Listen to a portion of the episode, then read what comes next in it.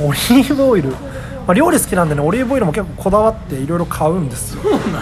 あちゃんとあの生で食べれるやつが多くてあのエクストラバーん？エクストラスそっちがね生で食べれるやつなんです。よあれが一応生で食べていい方でそのオリーブオイルっていうのは基本的に加熱用。えそうなの？なんでサラダとかに使う時はそっちを使うように、えーチャーリーの豆知識でした。オリーブオイルで1杯は長いよ。いやでもまあまあいいじゃん